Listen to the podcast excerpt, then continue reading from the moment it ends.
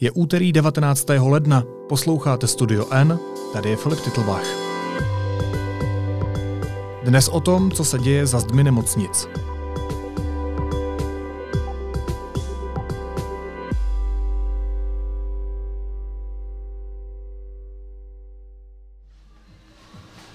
Takový to, že si někoho přijmete na jípku, kdo s váma mluví, člověk se snaží žertovat, vtipkovat, vidíte, že se mu dýchá čím dál hůř, ale pořád se to tak nějak, uh, jo, a nejhorší jsou ty okamžiky, kdy ho držíte za ruku a vysvětlujete mu, že ho teďka zaintubujete, aby si odpočnuli plíce, aby prostě se mu zlepšila ventilace.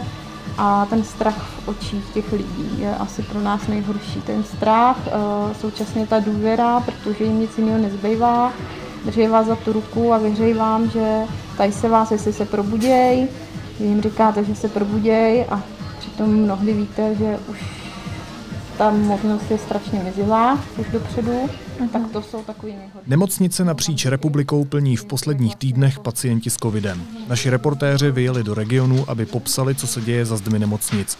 Adéla Skoupá strávila část noční služby na covidovém áro a jednotce intenzivní péče v Náchodě.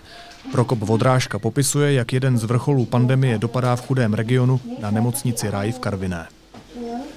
Ne, ne, prosím tě, potřebuji na výtřek na ráno sekundární Přišla jsem tam kolem sedmé hodiny. Eh, to bylo zrovna v době, kdy ta směna začínala. Eh, střídali se doktoři, sestry a bylo to na tom uzavřeném covidovém oddělení v nemocnici, které vlastně se proměnilo z původního ARO, z anesteziologie, resuscitačního oddělení eh, a urologie. A vlastně to obyčejné, nebo to, dejme tomu, standardní ARO se přesunulo jinam eh, na Jipku, takže vlastně ta nemocnice je celá vzhůru nohama a já jsem měla možnost vidět tu část nemocnice, která je teď věnovaná těm úplně nejtěžším covidovým pacientům, což neznamená, že to jsou všichni, kteří v té nemocnici jsou.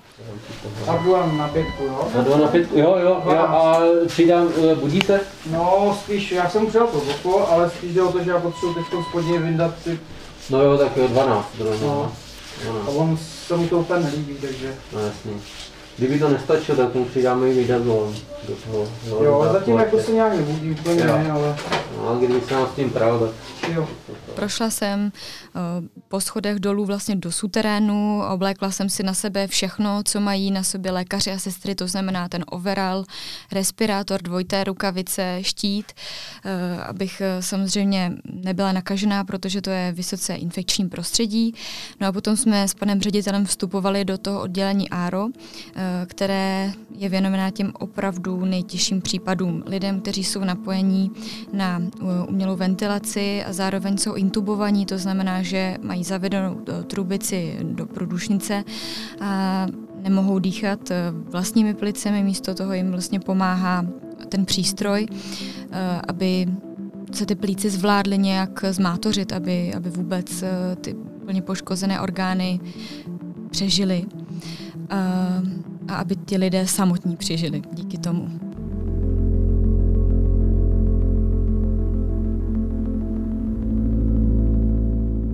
to je, eh, to je jako marný eh, se snažit těm lidem eh, se snažit vysvětlit, že ta situace skutečně je vážná a že tady rozhodně nejsou žádní herci uh-huh.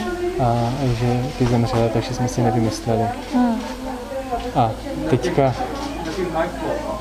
když probíhala ta demonstrace na staroměstském náměstí, tak mě říkal právě pan primář Ára, tak říkal, že uh, zrovna když tam Eh, řečnili pánové Landa a Klaus, tak, eh, že on předtím resuscitoval jednoho pacienta, měli exitus, eh, dva přijímali, takže naprosto pro něj absurdní prostě, situace a úplně odtažený od reality to staroměstské náměstí.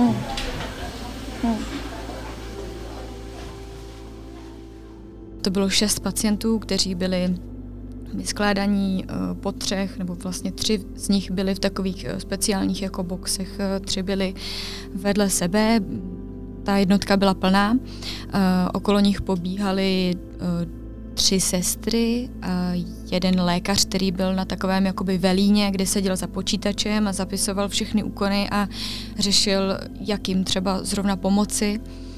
A bylo tam opravdu uh, skoro hmatatelné napětí, protože ti, ti lékaři nebo ty sestry jedou v neuvěřitelném tempu už několikátý měsíc a oni musí ty pacienty obsluhovat tím stylem, že nemají chviličku odpočinku. Oni jedou 12-hodinové směny a musí jim neustále uh, obsluhovat ty přístroje, uh, hlídat životní funkce, starat se o jejich hygienu, um, o doplňování všech možných dávkovačů a tak dál. Musí myslet na spoustu věcí, všechny tyto úkony zapisovat.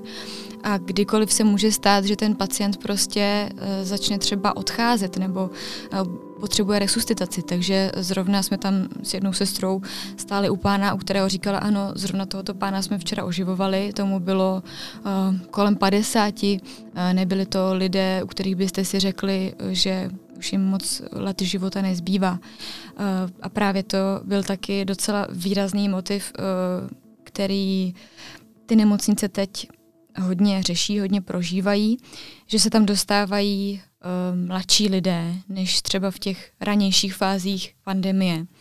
Oni kolikrát bojují o jejich životy a bojují samozřejmě o životy všech lidí, snaží se jim vždycky poskytnout maximální péči, ale ty kapacity těch nemocnic jsou omezené. A to je právě to, co mě z té reportáže nejvíce vystupovalo. To, že ty lékaři jsou zoufalí z toho, eh, že ty lidi v podstatě už moc nemají kam dávat.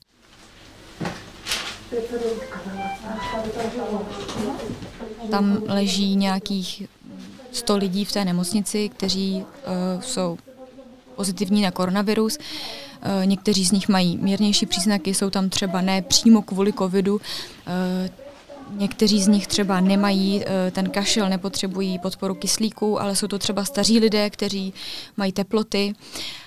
Ale naprostá většina hospitalizovaných lidí potřebuje kyslík. A čím horší stav je, tak uh, tím větší množství toho kyslíku potřebují, takže tam těmi uh, rozvody proudí neuvěřitelné množství kyslíku, snad uh, desetkrát víc než normálně.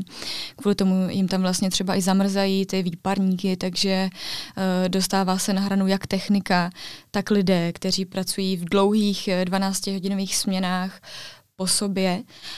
A je tam opravdu cítit ta, to zoufalství. Já se omlouvám, že to musím říkat takhle expresivně, ale uh, lékař, se kterým jsem mluvila, uh, vypadal hodně unaveně a říkal mi, podívejte se tady na tenhle telefon, to je prostě takzvaný triážovací telefon. Chápu, že už je tady mezi lékařem a zdravotníky obecně taková únava, frustrace, je, to... protože, protože přemýšlíte, tenhle ten, tenhle ten telefon, co pořád toho nosím v ruce, to je takzvaný triážovací, to vlastně volají v podstatě z různých, buď z oddělení naší nemocnice, nebo z ambulancí, když, když se jim tam dostane pacient, a je to z Náchoda z Rychnova, a, nebo záchranka, když přijdou s covidovým pacientem a kam ho mají dát, že?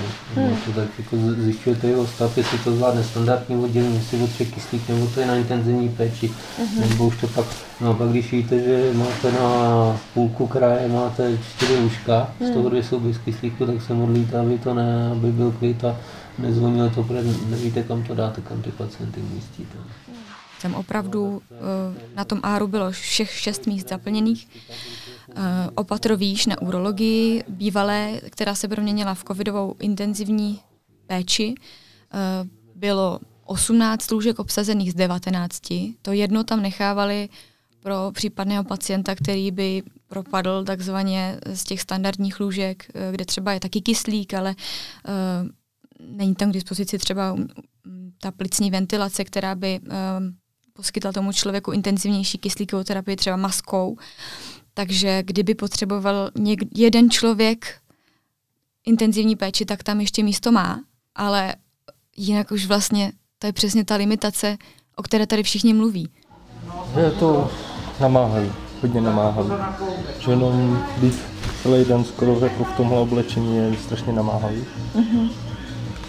Musíme fungovat na 120% teď hold, no. Mm-hmm. Tady vidíte, jak to vlastně chodí, jak to vypadá, že jo.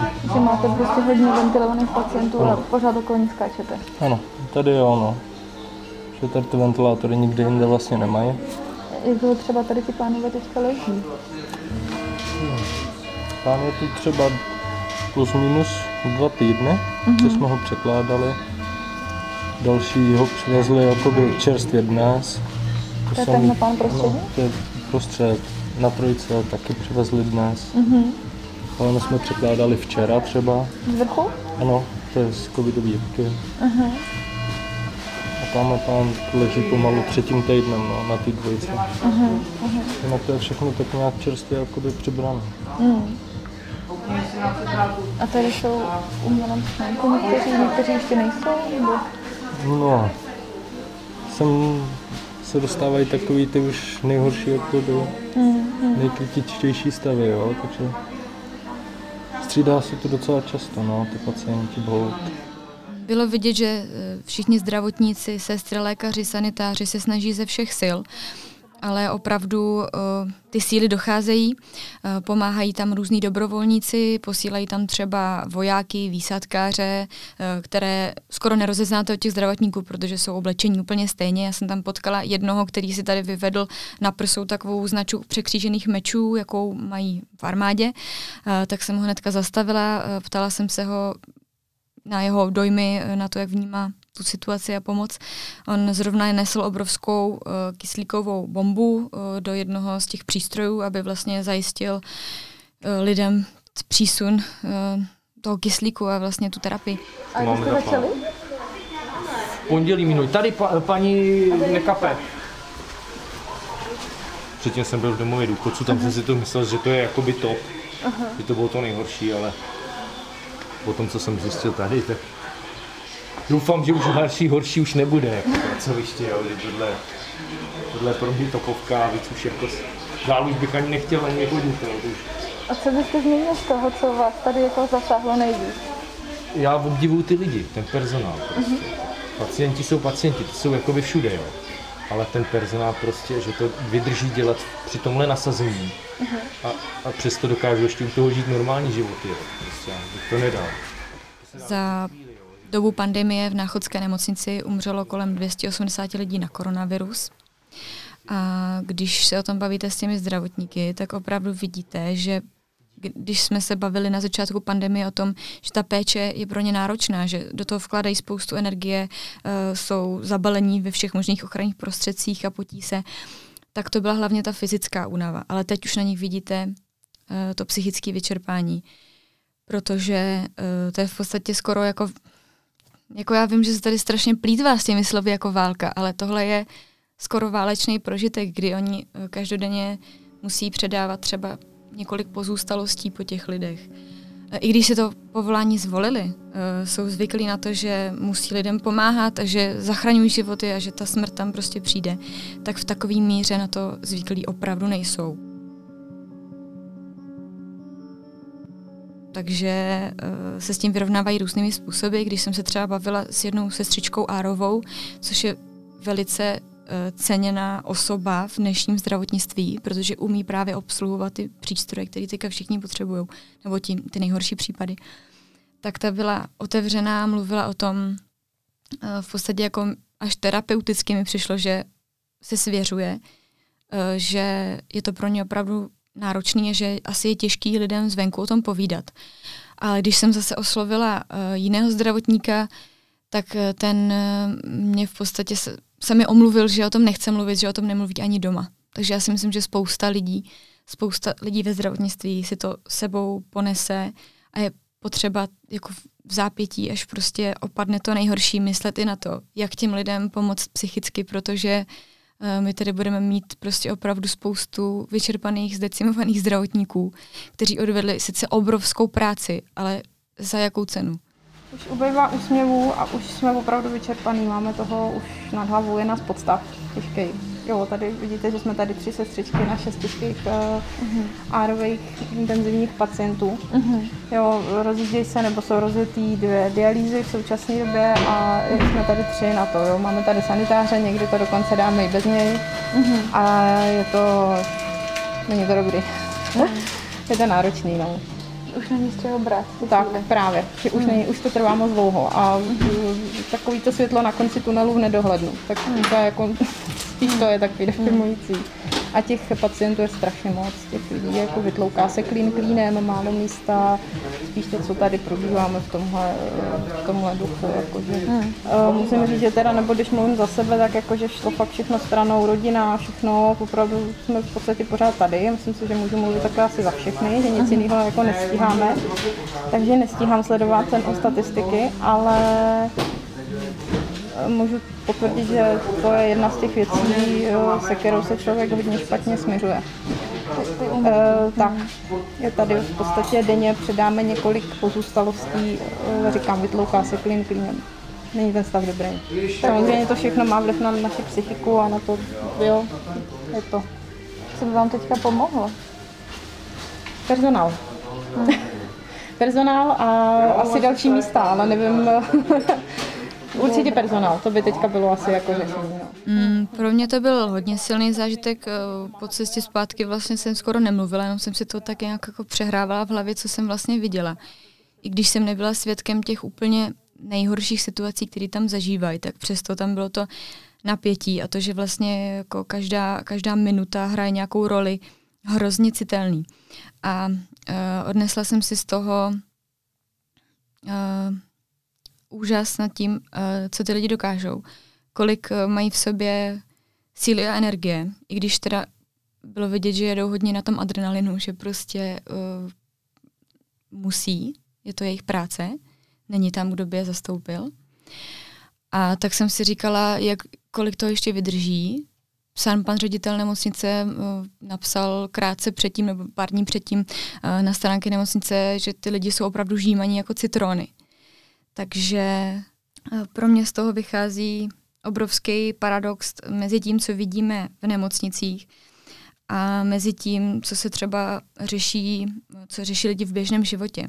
Ti zdravotníci samozřejmě taky říkají, že chápou lidi, že mm, prostě krachují, přichází do existenčních problémů, eh, ty opatření jim stěžují život, eh, nevěří vládě a vlastně celá ta situace je pro ně nepříjemná, psychicky náročná.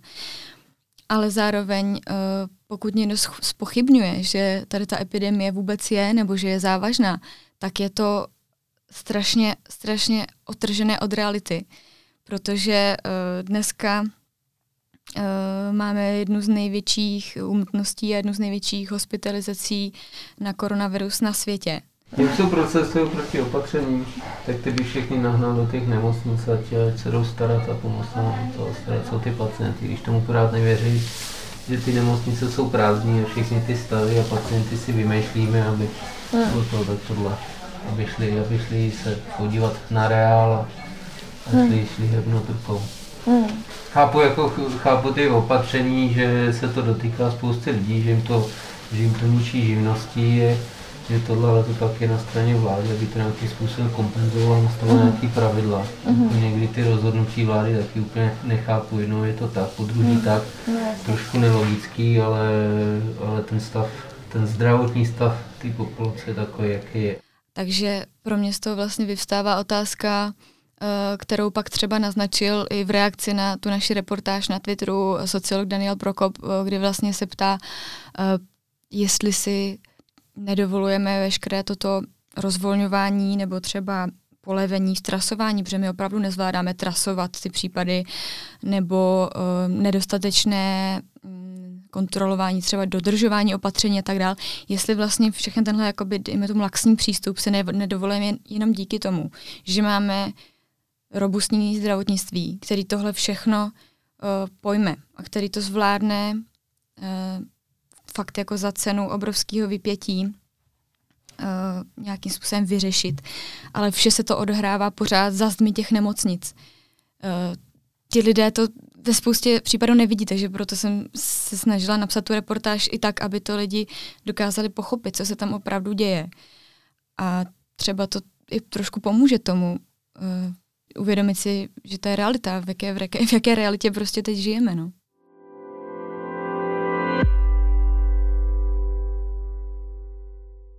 Tady opravdu jsou holky e, ze zdravé, které buď to nedodělali zdravku, nebo jim chybí, já nevím, 0, prd bodu kvůli maturity, bo je systém, jaký je. Makají, chodí do školy a makají. V mezičase dělají školu. Hmm. Jo, mají záhlu, jsou tady matky s dětskama, prostě ty děcka nevidí. Já jsem říkala, že můžu poděkovat momentálně, bo by moje děcka asi seděli v mražaku. Hmm. Protože jste ze člověk tady je od nevidím. Ano, začínám v pět nebo v šest oficiálně a končím podle stavu. Hmm. Někdy v šest, někdy v pět, někdy v čtyři. Pojďte, vás oblaču. Tak jo. My jsme se s kolegou fotografem vlastně rozhodli vyrazit do Karvený, protože je to vlastně takový jako, dejme tomu, problematický region.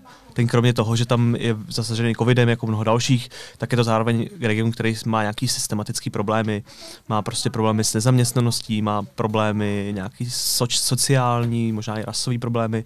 A vlastně je to, ta nemocnice v Karviní, kde jsme byli, je vlastně jakoby úplně náhodná nemocnice, dejme tomu. Tady my jsme, my jsme, my jsme se tam vydali ve chvíli, kdy se tam se začali bavit o Chebu.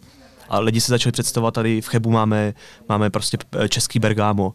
A vlastně ta naše zkušenost vypovídá spíš o tom, že ta situace je úplně jedno, jestli jsi v Chebu, nebo jestli jsi v Trutnově, nebo jestli jsi někde jinde, nebo jestli jsi v Karviní. Že ta situace je prostě všude velmi špatná. Rukavice máte manipulační, to znamená, že kdybyste třeba mohli s pacientami šahali na to, tak si jedny rukavice ne. si vyhodíte na pokoji. Tomu... ty spodník přiletí? Ne, ne, ne, ty druhé se přiletí nahoru. Si dá jedno, Tady ty. Ano. V té Karviní se k tomu doplňují ještě ty problémy, které jsou u mnoha jiných malých regionálních nemocnic. Máš tam podstav, máš tam ne, ne, nejsou dostatečné finance, ty zdravotníci často tam prostě jako ne, nemáš takového personálu a to se ve finále projevuje i na té péči, která je tam prostě o to náročnější. A to nemyslím tak, že by ty zdravotníci nebyli dobrý, nebo že by neodváděli tu svoji práci dobře. Tam ta moje zkušenost z toho, co jsem viděl, byla vlastně hrozně dobrá, ale víš, že ty lidi prostě už, už nemůžou víc. No, tady nám umírají přímo. Tady potom... Tady v těch pokojích třeba po čtyřech prostě... Ano. Ale neděláme tak, že bychom z toho pacienta odvezeme, zastřeme tam, že když jako to zavolá se lékař, nebo oni tady ve jsou, skonstatuje smrt a my potom vlastně děláme všechno v koupelně. Neděláme nic před lidmi na pokoji, hmm. protože už tak je to pro ně stresující. Hmm. Jo, takže všechno postaráme se o mrtvého v koupelně a kontaktuje se rodina a otevřou se okna, aby ča- duše odletěla. A jak často tady někdo umírá? No, každý týden tu je prostě něco, každý eh, obden, já nevím, hmm. jak bych vám to hmm. hmm. někdy třeba umřou dva, tři lidi v jeden den, hmm. na druhý den nikdo, pak zase hmm. třeba umře zase jeden člověk, hmm. jo, to se nedá tak, bychom hmm. museli spíš zprůměrovat. Hmm. Jo, ale někdy to je jeden za druhým. Ale jako v podstatě na denním pořádku to máte. No to jo, to my už jsme... Zvykla jste si na to?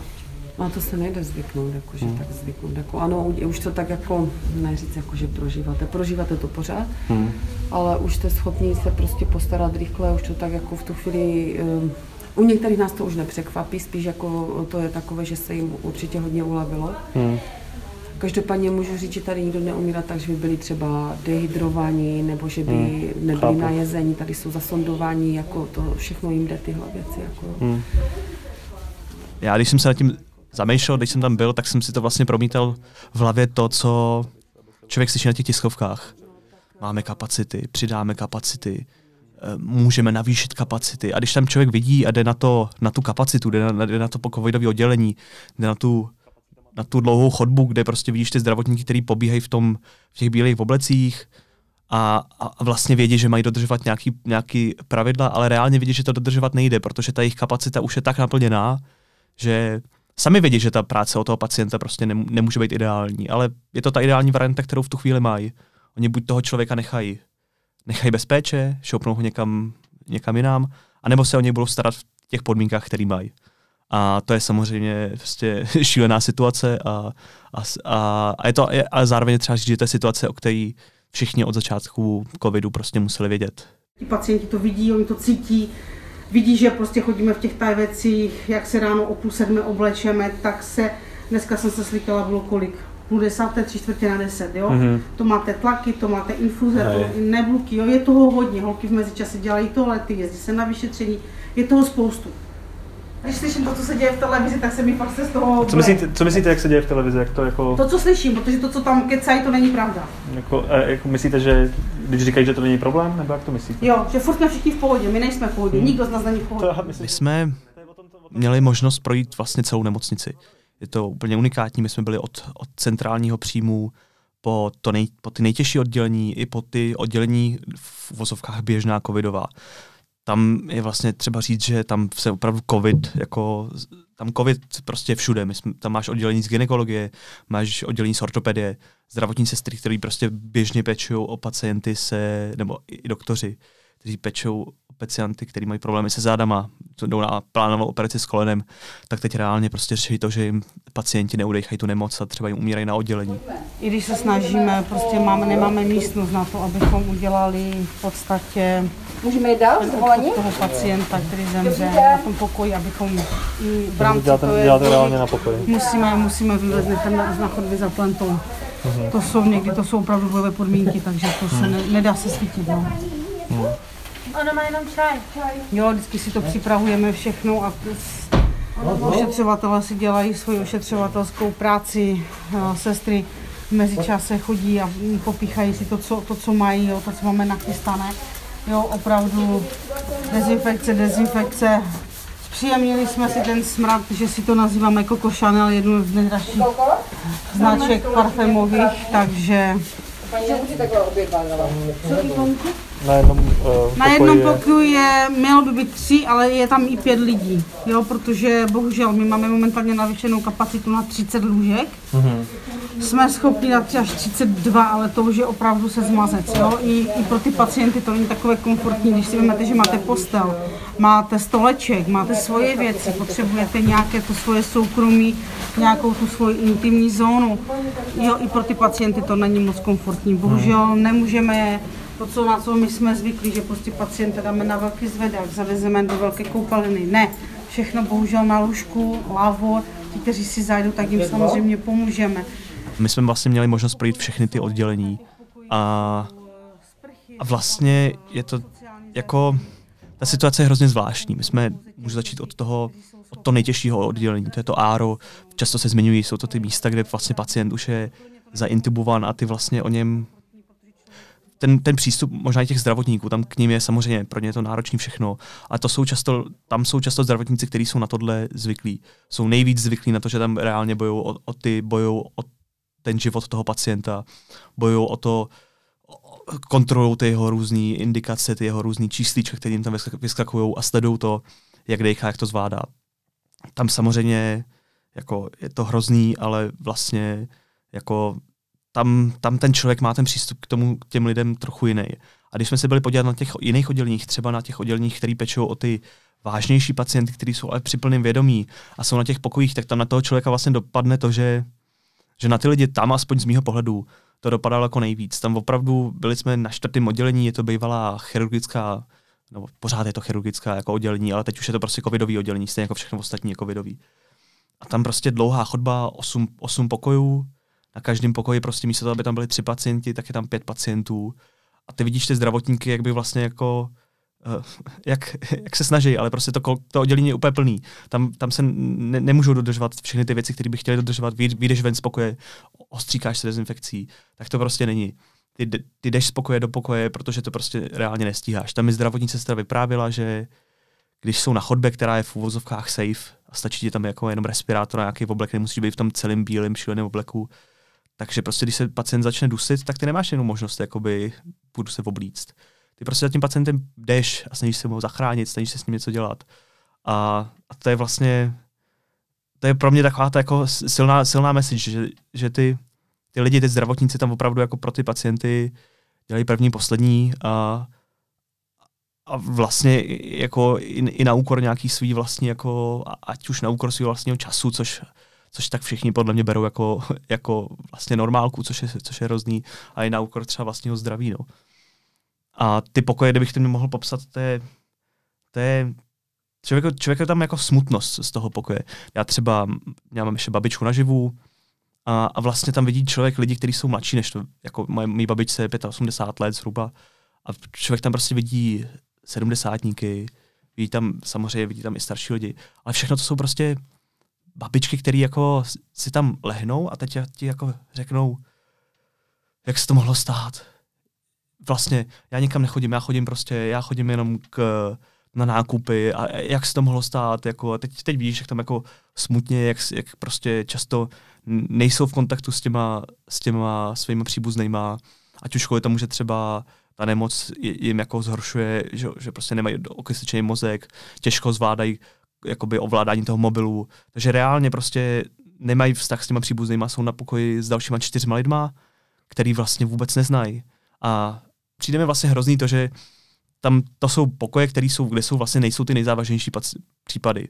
Přesto tam lidi umírají a přesto to tam působí tak, že je klidně možný, že ty, ty prostě, když jsi starší člověk, tak prostě jdeš do nemocnice s tím, že tě bolí záda a, a zjistíš, že to, to, proč tě bolí záda, jsou prostě to, že máš covid.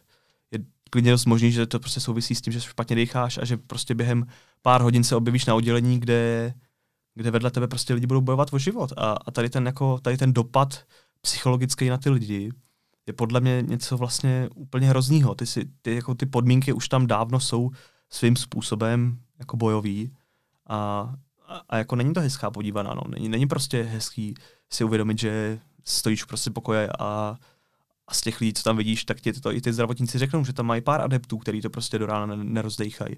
A ty víš, že kromě toho, že bude truchlitého rodina, tak to prostě budou těžko se ty zdravotníci, který, který, ať chtějí nebo ne, tak prostě pořád jim na těch lidech záleží. Pořád to jsou vlastně, jako oni jsou ty, kteří oni pečou a ty lidi jsou přivědomí. Oni prostě vidí, jak tam přijde člověk, kterýho třeba reálně nic není, nic zásadního. Jenom, jenom prostě má, jako se mu špatně dýchá. A, a oni vidějí, jak on jde z toho, toho, z toho normálu, prostě třeba klidně během pár hodin do toho prostě totálního downu, do toho propadu a, a třeba už se nedože rána. Dobrý den. Dobrý den. Jak to zvládáte, jak se vám daří, pardon? Ano. No dobře, jak se to Všelek zapomene, jaký je čas. A jak se tady dlouho? No, já jsem minulý týden, mě přivedli tady, no a teď už jo. Mhm. Kde to je? Kde jste se nakazila? Kde jsem se nakazila? Já ani nevím, já jsem na té budově, kde hodně lidí bydlí, víte, u hutníků. Mm-hmm. Člověk ani neví, kde. A myslím, že to bude dobře. Jak mám roky, tak jsem nebyla nemo, nemocnici. Mm-hmm. Fakt to je, pro mě je to úplně, já, já, jak bych si to jenom zdálo. Já jsem taky ne, nebyla v nemocnici, já jsem nechodila po nemocnici. Ještě mám doma pejska, tak mě volali, že je o pejska postaráno, no a je mi potom pejskovi, je mi fakt smutné, mám Jokšírka malého, on se mnou spával, byl takový, a tak, tak smutním po něm, no, ale tak Ježíš Matinko, to není možné, hmm. že to tak přišlo náhle. Hmm. Takže to bylo opravdu, že, že vás bolely záda a najednou jste tady? No ano, mě bolely záda. Já jsem si to natírala, No a pak jsem si teda vzala, byl pátek ráno jsem si vzala Panadol. Říkám si o toho bolesti těch zad. No a pak jsem tam četla v tom příbalovém eh, letáku, že jako zvracení a začalo to. Zvracení a nechuť k jídlu. Tak jsem si myslela, že to je z toho Panadolu. Mm-hmm. No, tak jsem si vařila čaje heřmankový a, a žlučníkový a takový. No ale protože už to bylo celou sobotu, Nejedla jsem jenom něco málo a jenom jsem zvracela. A říkám si, no tak je, je neděle, pohotovost jsem nechtěla vodat, říkám si, to jsou ještě těžší případy, mám to tady kousek, tak sousedka, půjdeme na pohotovost. No a tak jsem tak skončila. Hmm. No. Já myslím, že tam vlastně člověk jako i na těch pokojích si uvědomuje, že, že, že to vlastně není tak jednoduchý samozřejmě je jednoduchý v tom, že si můžeme říct, že prostě ta nemoc nemůžeme zlehčovat, protože opravdu jako je nebezpečná, ale ona sebou přináší prostě mnoho, mnoho problémů těch, soci, i těch sociálních. Prostě lidi se dostávají do tíživé situace.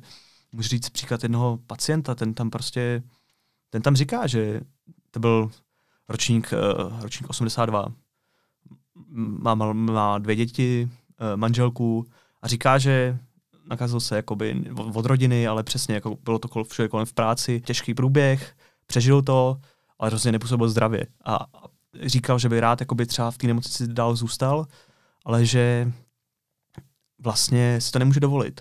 To je jeden z problémů, že to se, to se zmiňovalo, že, že ty existenční problémy, že lidi často prostě s tím chodí do práce, protože je to tak, no. že nemají jinou možnost. Že jo? Je to tak, no, ale buď se člověk tady bude kurírovat do týden, o týden díl, což je, což je pěkné, nebo prostě bude potom se vrátit domů a může jít maximálně někde pod že? Z rodinu, to si taky člověk může dovolit, nebo hmm. někdo bude víc co příjemného, že potom se vrátí do takového hmm. stavu, takže to... Prostě, prostě to, že by měl ten výpadek těch 40% toho příjmu, je pro něj tak zásadní, že že by ho to klidně mohlo stát, že by se vrátil z nemocnice, ale třeba by už prostě s manželkou nebydleli jakoby tam, kde bydlej, nebo by řešili jiný problémy. A já myslím, že mnoho z těch lidí si právě uvědomuje i tu situaci jako v tom, v tom regionu. A uvědomuje si tu situaci, v které jsme. To prostě není tak, že mnoho lidí jako by, by já nevím, by to na schvál sabotovali, ale často prostě nemají jinou možnost. Já jsem se nakazila na interně v Havěžově, já mm-hmm. pracuji v nemocnici. Vy jste zdravotní sestra? Já jsem ošetřovatelka. Ošetřovatelka. Jo. A 24. prosince jsem šla do práce, kde se mi udělalo strašně špatně. Mm-hmm. Tak mi udělali testy a šla jsem domů. No, tak jsem tak jako se snažila něco vydržet. Jo. A pak už jsem přestávala dýchat. Mm-hmm. No. A pak už jsem mě musel přítel tady dovést a málem nedovez. Strašné. Ani já už jsem nedoufala, že přežiju. Mm-hmm. Jo, navíc jsem astmatik, takže, takže lapete po dechu, jak byste se potápěla, neměl kyslík. Mm-hmm. Jo, prostě úplně, úplně dýcháte a nedýcháte. Mm-hmm. Jo, bolí vás na plicích. Strašné.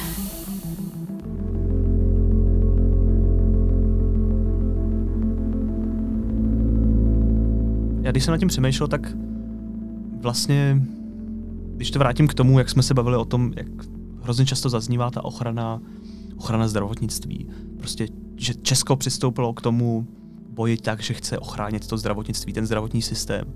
A, a já myslím, že jakoby bezpečně můžeme všichni říct, že to se prostě nepovedlo.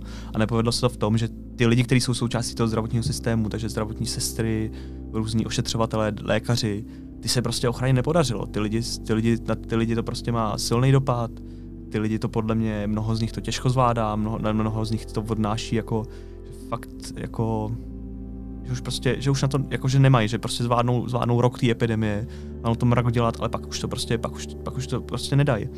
A pro mě ta message je, že vlastně jako na tohle jsme se prostě jako vykašlali.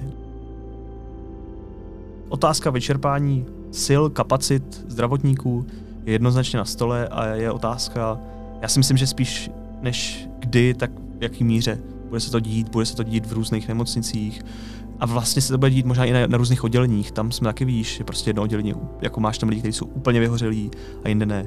Tam je spíš otázka, aby, aby se to nestalo nějak hromadně, protože pak už to bude v háji.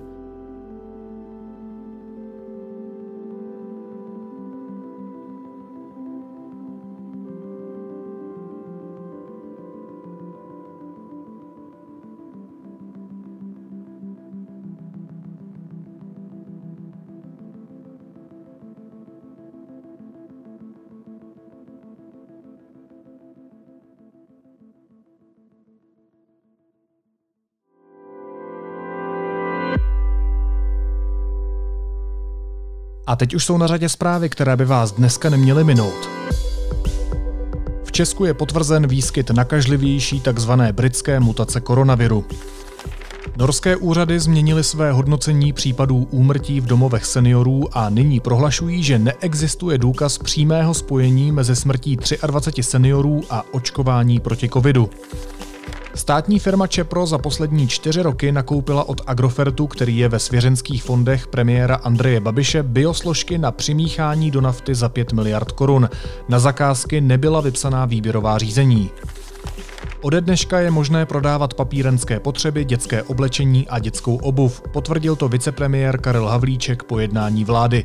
Nabízet toto zboží smějí hypermarkety i specializované prodejny. Školy budou i v příštím týdnu pokračovat ve výuce podle současného režimu, oznámil to ministr školství Robert Plaga na Twitteru. A plánované mistrovství světa v hokeji se v Bělorusku neuskuteční z bezpečnostních důvodů, oznámila to Mezinárodní federace ledního hokeje. O náhradním místě pro jeho konání se bude jednat.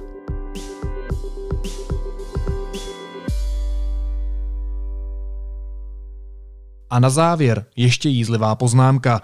Miroslav Kalousek se po 22 letech vzdal mandátu poslance. Vzhledem k tomu, že Kalousek může za všechno, se ptám, a kdo za všechno bude moct odteď? Naslyšenou zítra.